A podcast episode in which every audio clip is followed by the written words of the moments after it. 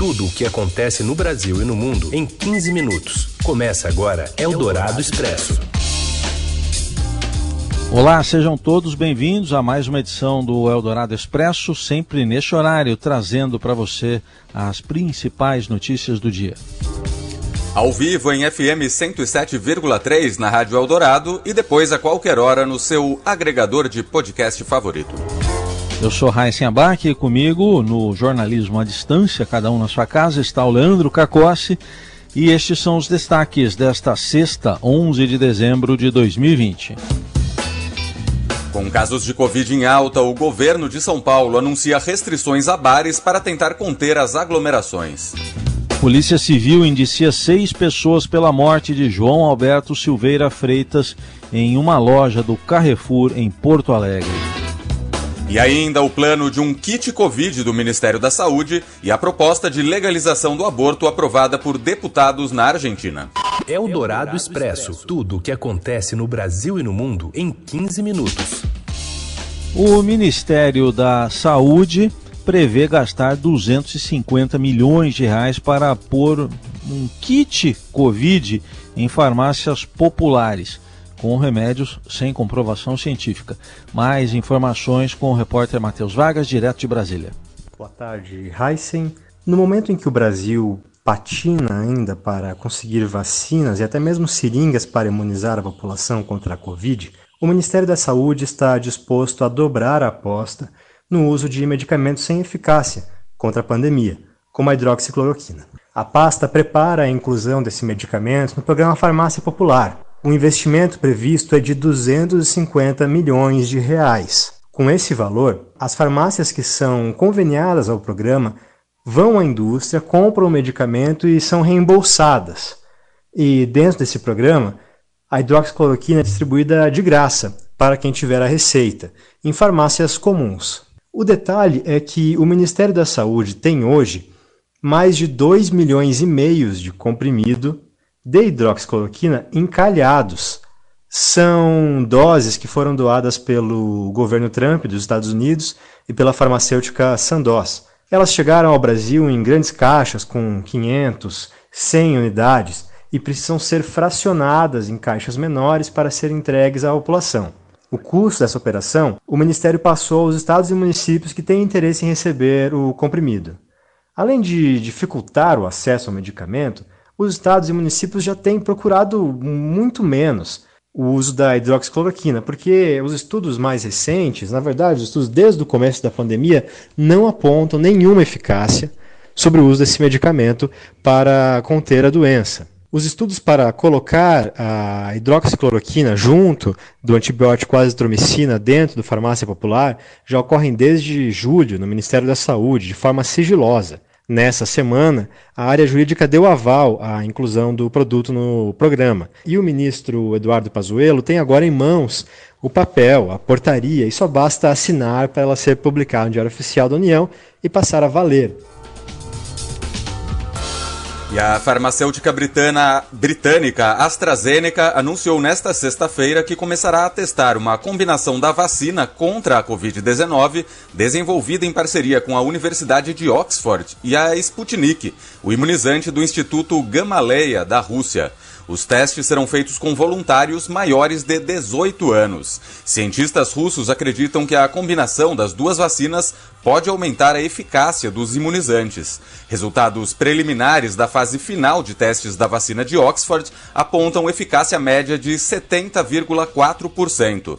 Os dados foram publicados na revista científica The Lancet na terça-feira, dia 8. Eldorado Expresso. A Polícia Civil do Rio Grande do Sul indiciou seis pessoas pelo espancamento e a morte de João Alberto Silveira Freitas, de 40 anos, na loja do Carrefour do bairro Passos da Areia, na zona norte de Porto Alegre. Todos responderão por homicídio triplamente qualificado.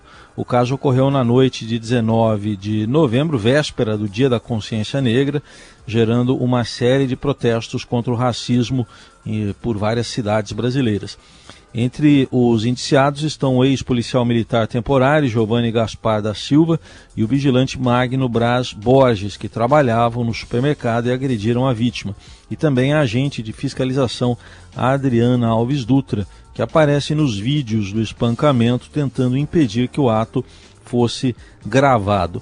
Os demais também são funcionários que tiveram menor participação no crime. A partir do exame né, feito no corpo né, pelos legistas do Departamento de Departamento Médico Legal, o inquérito também concluiu que João Alberto morreu por asfixia. Segundo testemunhas, um dos agressores colocou o joelho sobre o corpo da vítima, imobilizando-a e dificultando que respirasse. Eldorado Expresso. A Câmara dos Deputados da Argentina aprovou nesta sexta-feira um projeto de lei que legaliza o aborto no país. O texto agora será avaliado pelo Senado. Em 2018, um projeto semelhante passou pelos deputados, mas foi rejeitado pelos senadores. Do lado de fora do parlamento argentino, grupos favoráveis ao projeto de lei fizeram uma vigília que atravessou a madrugada. O texto foi enviado ao Congresso pelo presidente Alberto Fernandes, mas recebeu apoio de políticos que não compõem a base do governo. A lei atual só prevê a interrupção voluntária da gravidez quando há um risco de vida para a mãe ou quando a concepção foi fruto de um estupro. O projeto autoriza a interrupção da gravidez até a 14ª semana de gestação. Ele deverá ser feito no prazo de até 10 dias do pedido ao serviço de saúde. O texto prevê que os médicos que são contra o aborto não são obrigados a executar o procedimento, mas os serviços de saúde precisam apontar outro profissional que se disponha a fazê-lo. Se a paciente tiver menos de 16 anos, ela precisará de consentimento dos pais. Eldorado Expresso. O presidente Jair Bolsonaro afirmou que a demissão de Marcelo Álvaro Antônio do comando do Ministério do Turismo ocorreu porque o ex-chefe da pasta cometeu excesso. Além disso, negou ter feito a troca para tentar influenciar a eleição da Câmara em fevereiro. Durante a transmissão ao vivo pelas redes sociais de ontem à noite, o presidente afirmou que Marcelo Álvaro Antônio fazia um bom trabalho, que continuava, continuará sendo, eh, sendo entre aspas, né, palavras dele, nosso amigo. Bolsonaro criticou a imprensa por ter feito um elo entre a demissão e a disputa interna da Câmara. Saiu o Marcelo Antônio, está fazendo um bom trabalho, ninguém nega isso aí, mas teve um problema, é, houve excesso, né, mas está resolvido, mas infelizmente é, nós aí exoneramos o ministro Marcelo Álvaro Antônio, tá certo? Ele continua amigo nosso, o que nós pudermos ajudá-lo, né? nós ajudaremos, obviamente essa ajuda é, tem uma contrapartida de ele nos ajudar também em cima dos conhecimentos que ele tem. Eldorado Expresso. A Câmara dos Deputados aprovou o uso de recursos públicos do Fundeb para escolas ligadas a igrejas e ao Sistema S. As duas emendas que receberam apoio do governo federal geraram polêmica no plenário. As instituições comunitárias, confessionais e filantrópicas poderão receber recursos para até 10% das vagas do ensino fundamental e médio. A atual legislação do Fundeb permitia o repasse apenas para a educação infantil e pré-escola. A emenda foi proposta pela deputada federal Soraya Santos. Essa emenda, enviada pelo meu partido, visa sim medir o resultado de qualidade e defender o que sempre aconteceu nesse país: escolas públicas de excelência convivendo com entidades filantrópicas comunitárias e, e, e, confessionais de qualidade. O que nós não queremos nesse parlamento e nem no Brasil, presidente, é que qualquer um desses ensinos, seja público ou filantrópico, de má qualidade. Já a deputada Joênia Wapichana criticou a disputa do recurso público. É necessário que a escola pública, a educação básica, tenha um apoio por parte do governo. É inacreditável que a gente esteja vendo uma disputa sobre esse recurso, que já são tão poucos. É imprescindível que o recurso público do Fundeb vá para a educação básica, vá para a educação pública. É esse o nosso entendimento. As entidades filantrópicas, privadas e outros podem muito bem buscar recursos de outros lugares que não seja do Fundeb, que já é tão disputado e tão pouco para a educação pública no Brasil. Eldorado Expresso. Seu dinheiro em ação. Os destaques da Bolsa. Com Felipe Saturnino. Boa tarde, Felipe. Boa tarde, Leandro. Tudo bem? Boa tarde, Heisen. Boa tarde. Como é que o Ibovespa vai fechando essa semana, hein, Felipe? Pois é, Leandro, o Ibovespa hoje não está conseguindo conservar aí o ímpeto de alta que foi visto ontem, né, quando o índice avançou quase 2% e retomou os 115 mil pontos. Então hoje o índice vai recuando, aí vai seguindo a cautela que predomina no exterior e agora cai 0,6%, cotado aos 114.470 pontos. Existe aí uma queda de pesos pesados do índice, né, aquelas ações que têm mais participação no Ibovespa, como Vale Petrobras, papéis que subiram muito recentemente, os investidores aproveitam para vender e realizar alguns lucros. Também temos quedas aí de bancos, como Itaú e Bradesco, que também são pesos pesados do índice. Mas, como eu disse, o pano de fundo desta queda do Ibovespa hoje não é favorável, não ajuda. Né? A cautela lá fora predomina. Na Europa, os principais índices acionários caem ao menos meio por cento. Por lá, é, permanece uma indefinição política sobre o acordo comercial entre Reino Unido e União Europeia, né, acordo que sucederia aí o Brexit, que é a saída do Reino Unido do bloco político e econômico da União Europeia. Ontem o premier britânico Boris Johnson disse que há grandes chances de esse acordo não sair. Enquanto isso, nos Estados Unidos, as notícias também não são animadoras para os investidores, né? Isso porque aí há renovadas frustrações acerca de um pacote de ajuda financeira. Continua sem aí um acordo decisivo entre democratas e republicanos, após sinais recentes de progresso, né?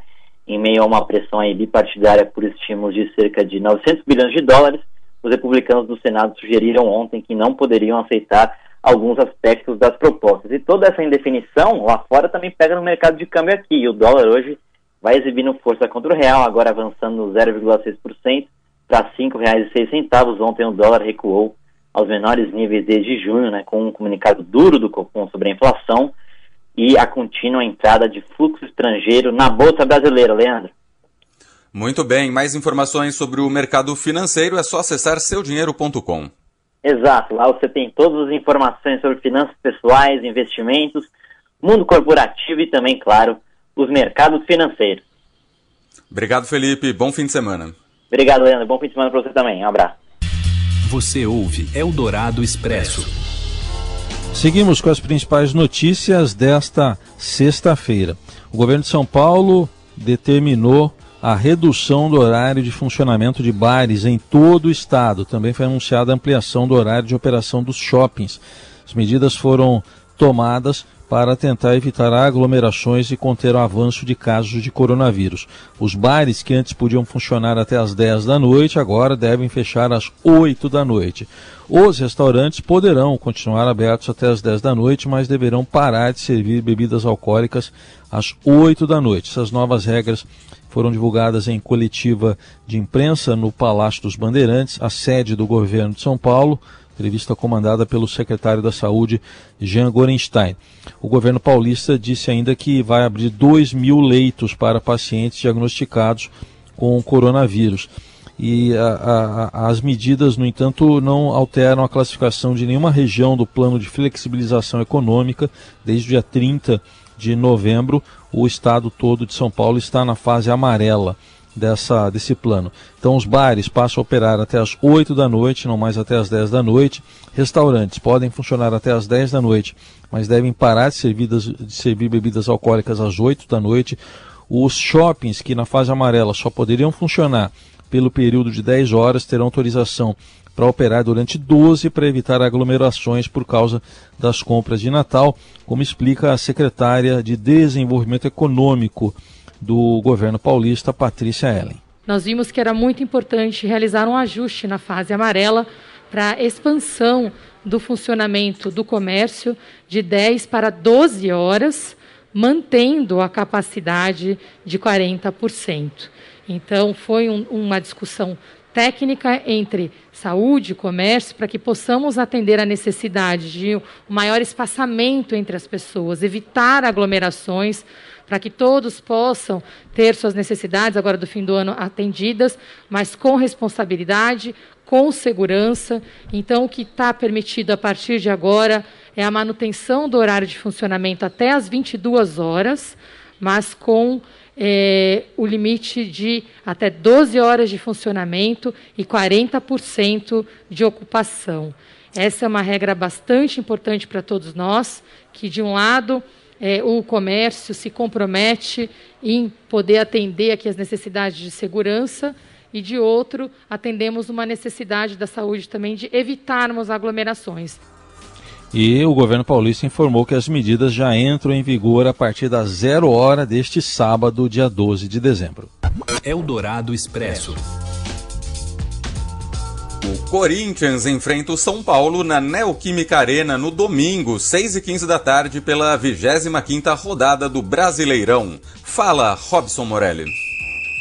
Olá, amigos! Hoje eu quero falar do clássico Corinthians e São Paulo pelo Campeonato Brasileiro, 25 rodada da competição, na casa do Corinthians, na Neoquímica Arena. É um jogo difícil para os donos da casa, é um jogo em que há uma diferença muito grande neste momento em relação aos dois times dentro de campo e também na tabela. O São Paulo lidera a competição com 50 pontos, o Corinthians é 11 colocado com 30 apenas, há uma longa distância, não dá para olhar pelo retrovisor, é, você não encontra o Corinthians no retrovisor e isso pode ser um complicador para os donos da casa. Mas tem um tabu a ser defendido nessa partida. O São Paulo nunca ganhou do Corinthians lá em Itaquera. São 12 partidas desde que o estádio foi inaugurado 12 partidas com nove é, é, vitórias do Corinthians e três empates. Então, São Paulo também jogando o melhor futebol, líder da competição, vai ter esse tabu para ser quebrado. Hoje, hoje, o São Paulo é favorito. Hoje, o São Paulo mostra um futebol muito mais vistoso do que o futebol do Corinthians. É isso, gente. Falei. Um abraço a todos. Valeu. Eldorado Expresso. O que eu faço no grupo é tocar um instrumento chamado repique de mão, que eu tive o prazer de criar a partir, claro, daquele repinique de vaqueta, que é um instrumento de escola de samba, e a partir de sons que eu percebia do falecido doutor que tocava um outro repique, que era o chamado repique de anel. Eu comecei a tocar com as mãos, mas eu percebia que o som estava abafado, que ele não tinha liberdade, que tinha pele dos dois lados. Então o que, que eu fiz? Tirei a pele do outro lado. O som ficou mais liberado.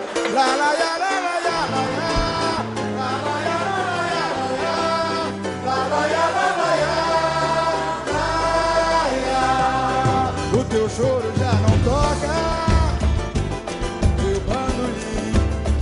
Show tem que continuar, mas antes a gente ouviu um dos fundadores do grupo Fundo de Quintal, cantor, compositor, instrumentista, o Birani Félix do Nascimento, o Birani, que morreu na manhã desta sexta-feira aos 80 anos. Ele morreu de complicações decorrentes da Covid-19, estava internado em um hospital no Rio de Janeiro.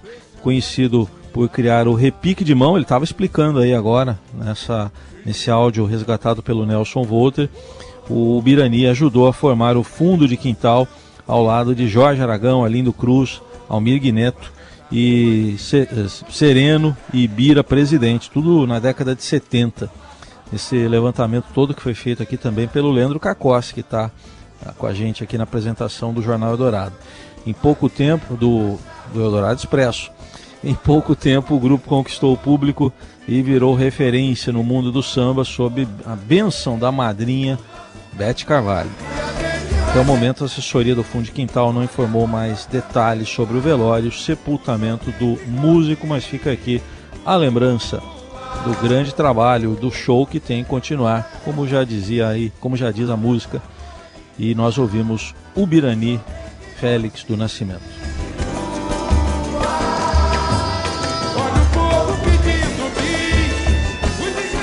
Ao som do fundo de quintal, né, Leandro? Vamos nos despedindo, agradecendo pela companhia de mais uma semana. Bom fim de semana, até segunda.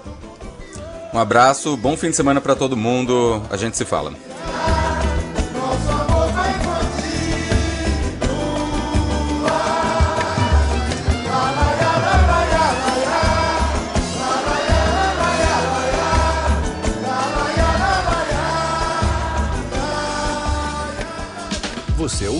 Eldorado Expresso tudo o que acontece no Brasil e no mundo em 15 minutos.